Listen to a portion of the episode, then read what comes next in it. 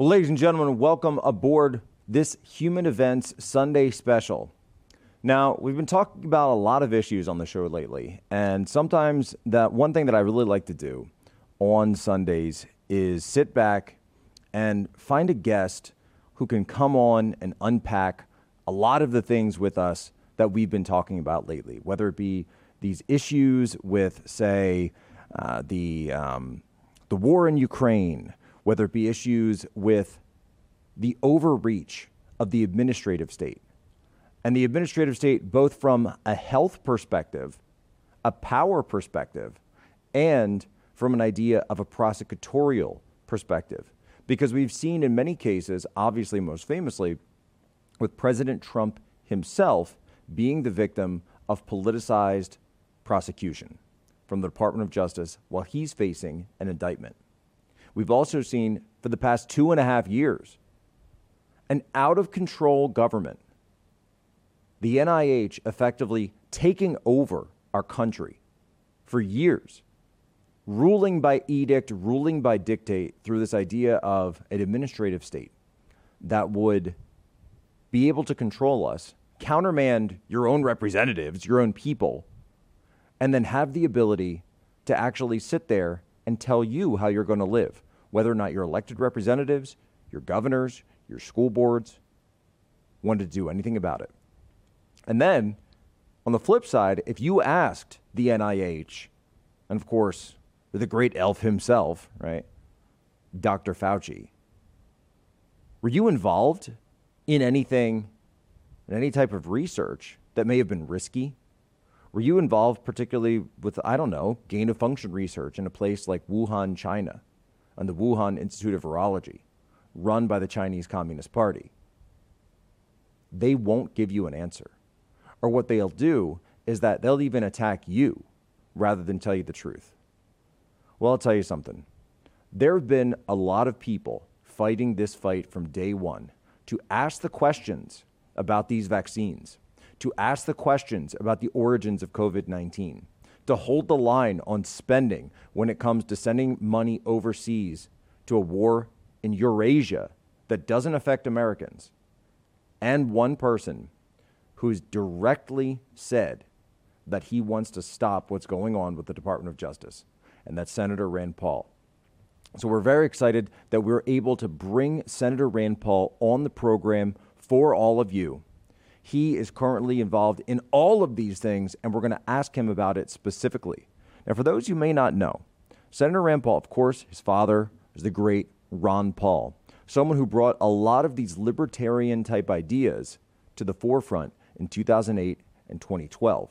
He's also someone who really changed the discussion when it comes to spending, when it comes to the Federal Reserve, certainly, and then also this idea of whether or not the government and these federal agencies have too much power over our lives directly. And obviously they do, of course. And so his legacy is being carried on now by his son in the United States Senate. His son also, by the way, a physician, just like Ron Paul was. I don't know if people realize this. Ron Paul's actually delivered babies. So whenever he talked about abortion, he knew exactly what he was talking about pro life. And then Rand Paul, as well, a physician, an ophthalmologist, believe it or not, someone who established uh, clinics and free services right there in Bowling Green, Kentucky, to help people out with glaucoma, give them eye checks, do everything they could. So without further ado, I want to bring on one of the most impressive and remarkable members of the United States Senate, Senator Rand Paul. So when we look at this, we wonder, you know, why you seem to really embrace basic immunology back in 2004 and how you or why you seem to reject it now. Well, I don't uh, reject basic immunology, Senator, and I have never denied that there is importance of the protection following infection. Actually, words don't lie. If you look at the words behind me, we can go over them a little bit at a time. She doesn't need it because the most potent vaccination right. Is getting infected yourself. It is so, true. It is true, Senator. It is a very potent way to protect. So when you're trying to tell us that kids need a third or a fourth vaccine, are you including the variability or the variable of previous infection in the studies? No, you're not. We're very excited to be joined here on this Human Event Special by Senator Rand Paul. Senator, thank you so much for joining us today. Thanks for having me, Jack.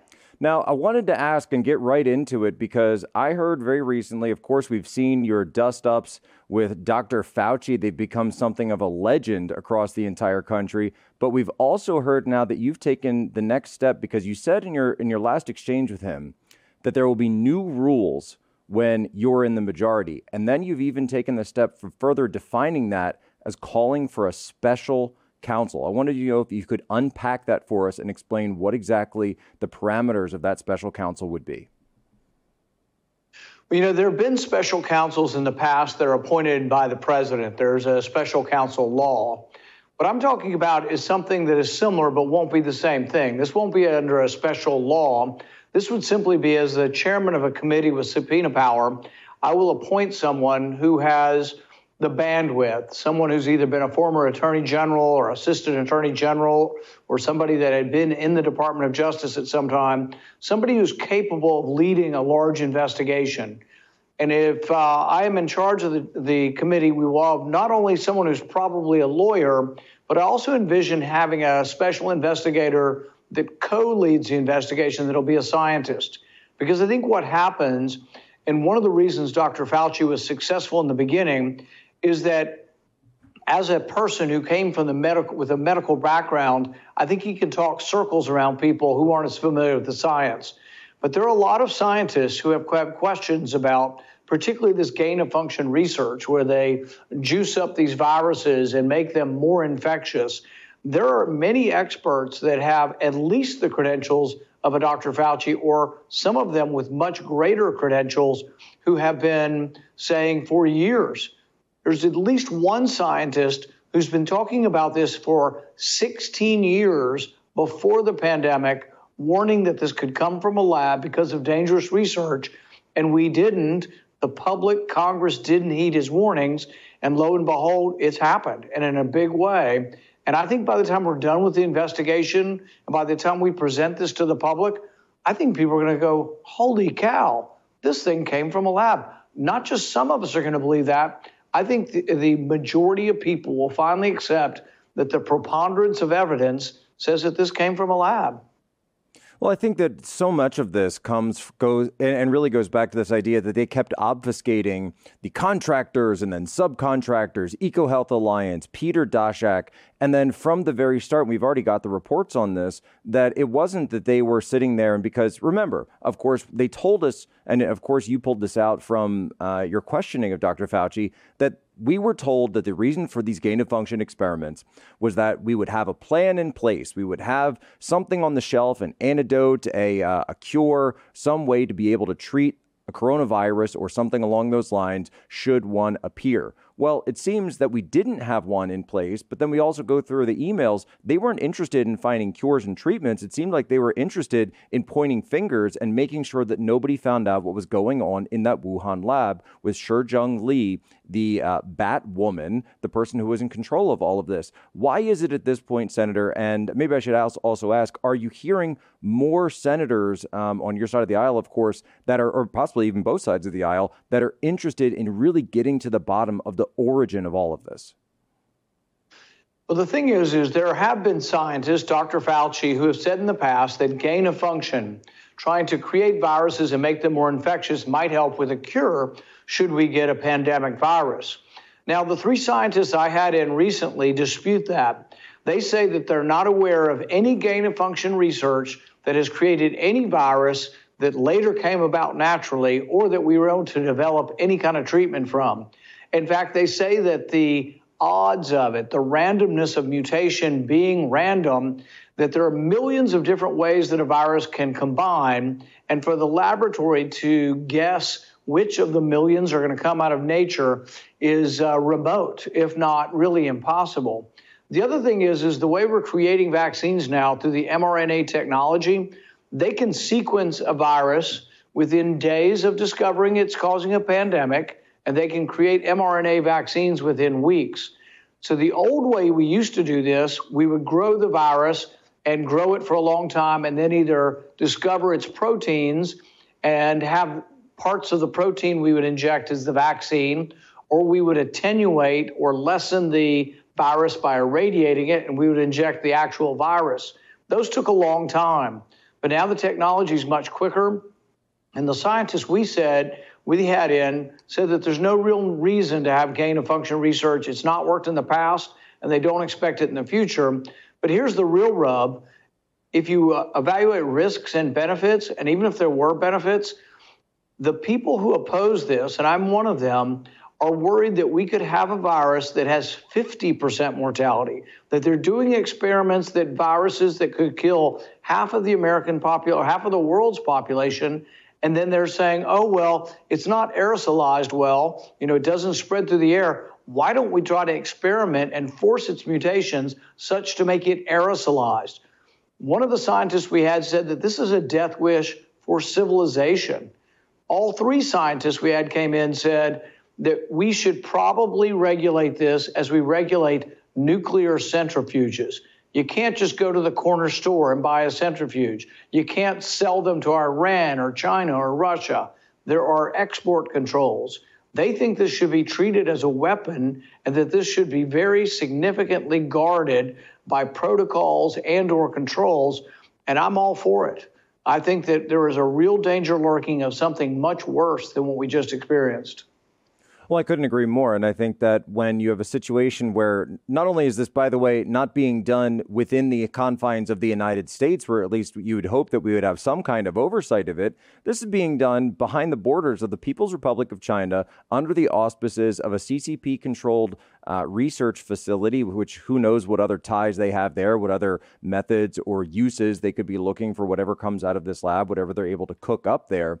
But getting back to your, your special counsel uh, proposition, and really going back to Dr. Fauci because your most recent uh, dust up with him wasn't necessarily about the gain of function, it was actually on the vaccines. Would you be looking at having this special counsel or the investigation writ large look into the vaccine uh, approval process, this council? I know you were talking, of course, about whether or not people on this council possibly stood to gain financially from it. And then also this idea of whether or not they looked at natural immunity, because uh, my wife, myself, our children, we've all had it. We believe we have natural immunity. We're doing just fine without the vaccine. But did they even take a chance to consider it?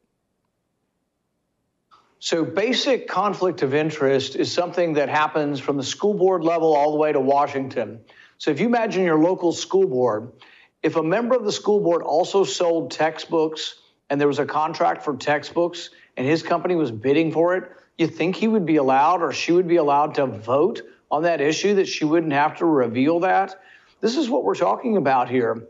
And you have to realize the level of resistance that Dr. Fauci has put up. And this makes us think that there is something to hide because of his re- level of resistance. They were asked at the NIH, do any doctors receive royalties? They refused to answer.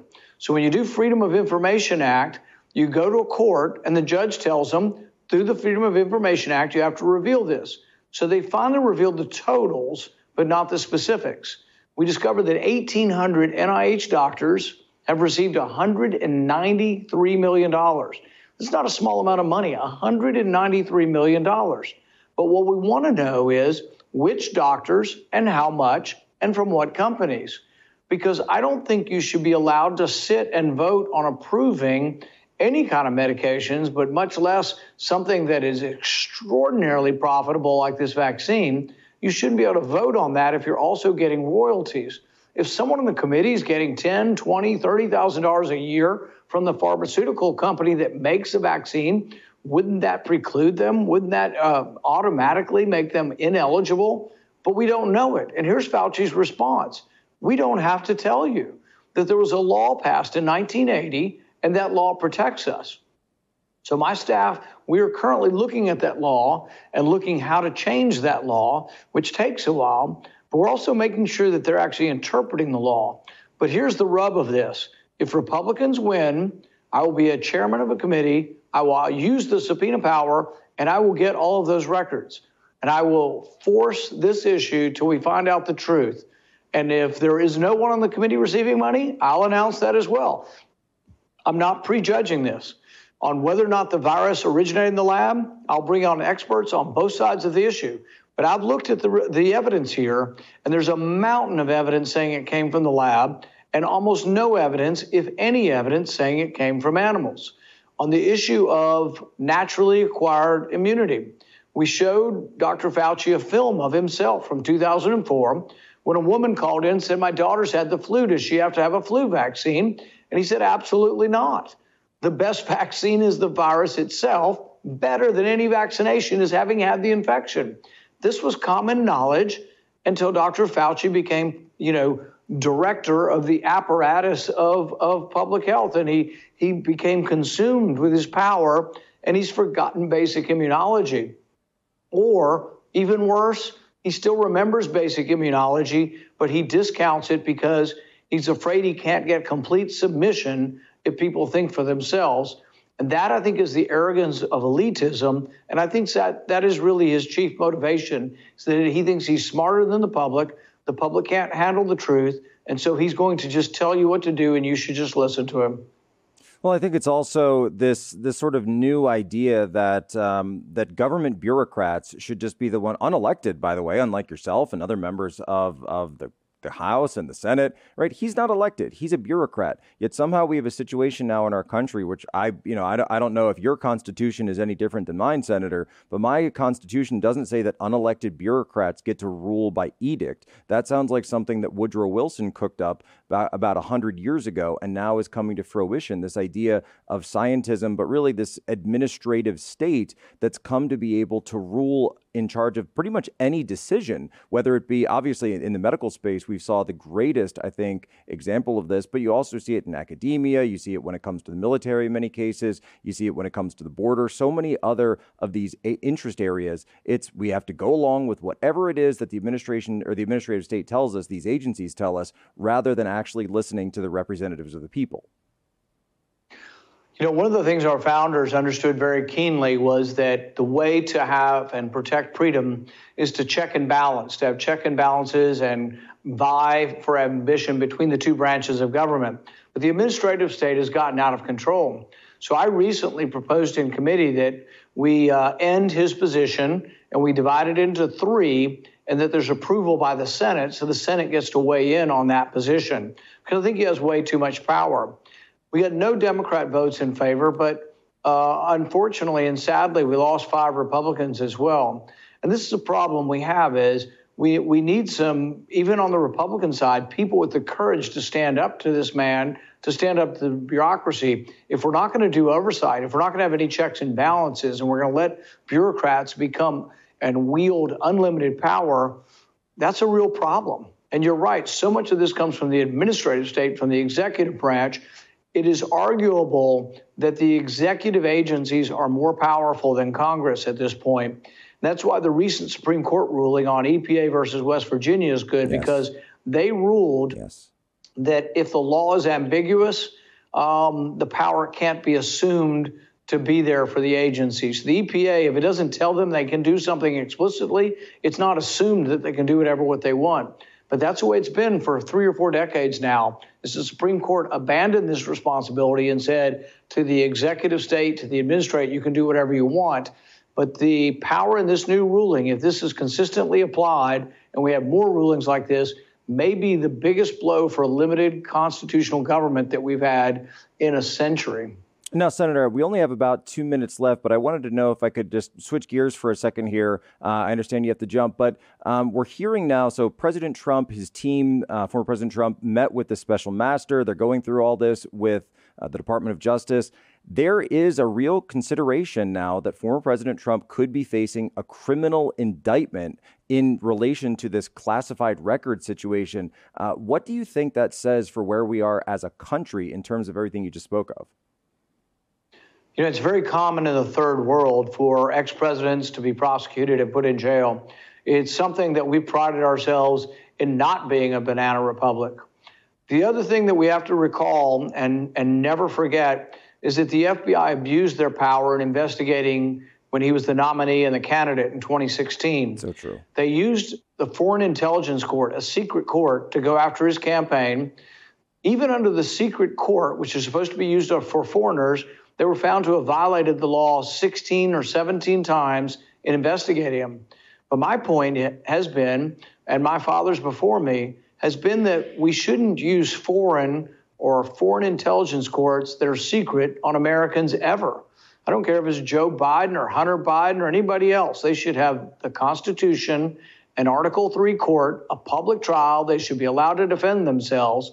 And so I think it's a real crime what they did to, to President Trump or candidate Trump through the FISA court. And now I think the burden's on the FBI to show that they're actually obeying the law because many of us, uh, many of us suspect the worst. Just two weeks ago, an FBI agent was fired for suppressing information about Hunter Biden and suppressing that investigation. So for people to say, oh, no, nothing to see here, no bias, you got Peter Strzok still squawking around saying, oh, look what we see here, you know, and gloating over all of this from a guy who was, you know, the king of abuse and the king of abusing power when he was at the FBI and resigned in disgrace. They still have on television touting uh, and going after Trump. It's a disgrace.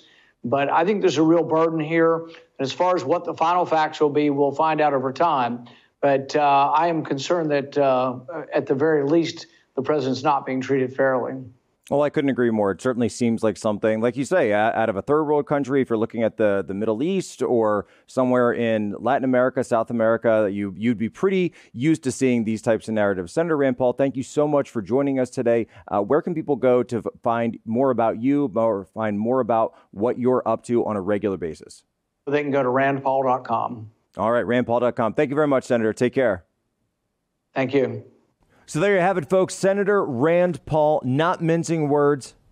We're very grateful for him and for the senator's office for spending time with us here at Human Events Daily for our Sunday special. Of course, powered by Turning Point USA. I want to thank Turning Point for setting this all up. Hopefully, I don't know. I got to ask Charlie about the uh, the lineup there at America Fest. I don't know if Senator Paul has been invited yet, but maybe maybe I can can pull a few strings on the back end because I think that's exactly the type of energy, the exactly type of um, just just just understanding of these issues that we need from a political perspective. You know, and and by the way, you know, I don't know what's going on in 2024, but there might be some discussions involving Senator Rand Paul as well for one or the other slot on the ticket. Ladies and gentlemen, as always, you have my permission to lay ashore.